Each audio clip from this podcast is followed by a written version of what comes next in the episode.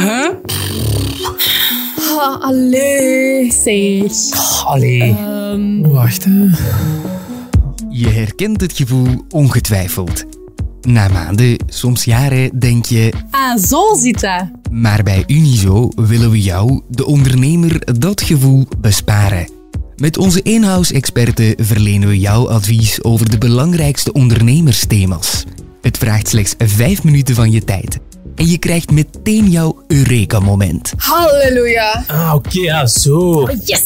Maar ja, ik wist dat niet. Eindelijk. Amai, je bent mijn held van de dag. Zeg dat dan, hè. Kortom, oh, zit dat zo? Een podcast van Unizo voor de ondernemer. Unizo ondernemerslijn met Anne. Waarmee kan ik u helpen? Hey, ik wil een elektronisch betaalmiddel aanbieden in mijn winkel, maar hoe kies ik het juiste? Ik verbind u even door met lieve Claude, onze expert.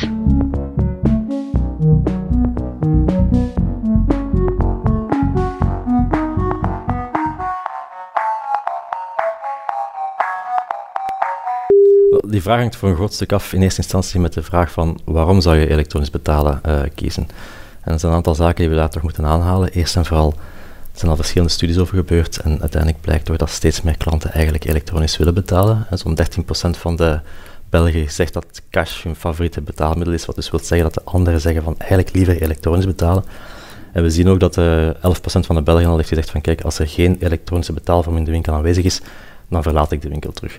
Maar het is niet alleen aangewezen, het is ook een verplichting. Een andere vorm dan cashgeld. In de praktijk is dat meestal elektronisch betalen te voorzien als betaalmiddel naar de klant toe.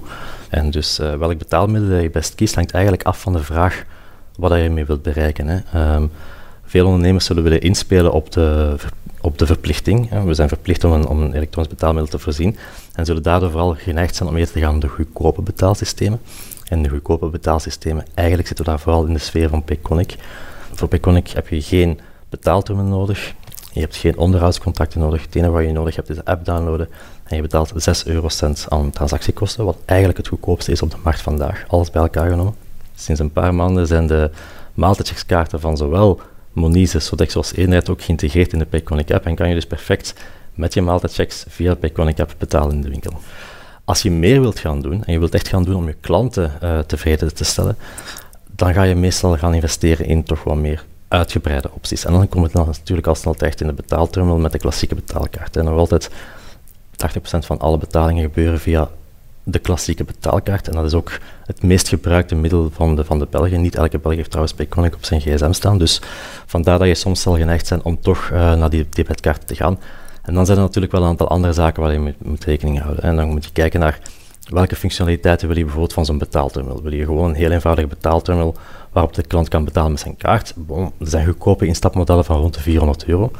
Wil je daarentegen naar een systeem gaan dat ook kredietkaarten kan aanvaarden of maaltijdchecks, of dat soms zelfs gepersonaliseerde reclame kan laten verschijnen op de betaalterminal, dan zit je meer in de, in de buurt van 900 euro eh, voor de aankoop van een betaalterminal. En dan is er natuurlijk ook nog één belangrijke evolutie in de markt, want we merken het verschil tussen Payconic en de klassieke kaart met betaalterminal enzovoort is eigenlijk zo groot dat we merken dat steeds meer aanbieders vandaag eigenlijk beginnen in te spelen op het tussensegment. We zien bijvoorbeeld CCV, Worldline vandaag evolueren naar systemen waarbij je eigenlijk je smartphone of tablet kan gebruiken als een soort van betaalterminal, waardoor die kost eigenlijk al wegvalt. Je spreekt over het aankopen van apparaten, maar kan ik er ook huren? Wil je liever huren? Denk dan aan een kost van rond 30 tot 50 euro per maand. Eh, het voordeel van huren is wel dat je dan een onderhoudscontract inbegrepen hebt. Dus als er iets kapot gaat of als er een probleem is met de betaalterminal, dan zit er een onderhoudscontract bij. Bij aankoop is dat niet zo. En hou er ook rekening mee dat als je een betaalterminal huurt, dat je dan ook beter gewapend bent tegen eventuele evoluties. Hè, want de- markt wijzigt heel snel.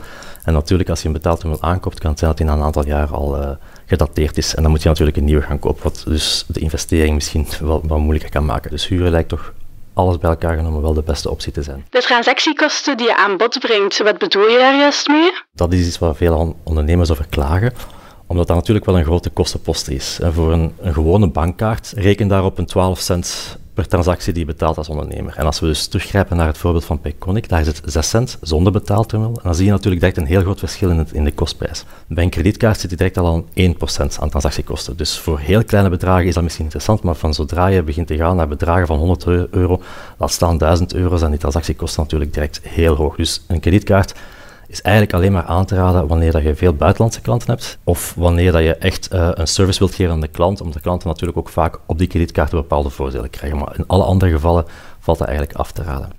Ik ga ook een webshop uitbouwen. Geldt dit alles ook daar? Wel, dat is een heel goede vraag, hè, want we zien het aantal webshops natuurlijk zeer sterk evolueren en klanten kopen ook steeds meer online. En ook daar merken we eigenlijk dat ja, 65% van alle betalingen online gebeuren nog altijd met de klassieke bankkaart. Dus ook hier blijft dat het meest aangewezen betaalmiddel, waar je dus zeker rekening moet houden als je een webshop wilt opzetten. Het goede nieuws is dat ook daar heel wat evoluties in de markt zijn geweest, zeker ook de voorbije jaren, en dat het eigenlijk vandaag relatief eenvoudig is om een betaalsysteem te integreren in je webshop. En wat heb je daarvoor nodig? Eigenlijk hetzelfde als in een klassieke winkel. Dat wil zeggen, een betaalterminal, een onderhoudscontract en een contract om die transacties te verwerken. Het grote voordeel van online is dat door die kant-en-klaar pakketten, dat die heel vaak gratis of tegen een heel lage kost worden aangeboden, waardoor de kostprijs van een betaalterminal in de online wereld dus eigenlijk ook wegvalt. Het enige nadeel is dat bij online betalingen er veel meer wetgevende vereisten zijn rond veiligheid en dat dus de, de spelers die die aanbieden ook met veel meer zaken moeten rekening houden, waardoor de transactiekosten wel gevoelig hoger liggen. Maar het, de aankoop- en aanschafwaarde is, is wel veel lager. Oh, zit dat zo? Is een podcast van Unizo. Met expertise van de studiedienst en de ondernemerslijn.